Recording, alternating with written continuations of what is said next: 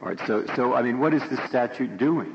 It's doing. I mean, is it, is it simply what, what is the theory behind the statute other than making a political statement? Is it is it that there are some people who want to run for office who uh, find it impossible to refrain from drugs for uh, 22 days uh, prior to their voluntarily going in and taking the test? I mean, what is the theory of this statute?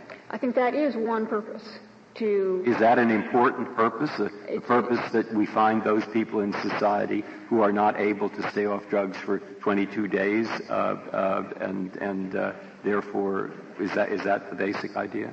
That is not the primary reason. No, it is a reason that this court in Von Raab found to be significant.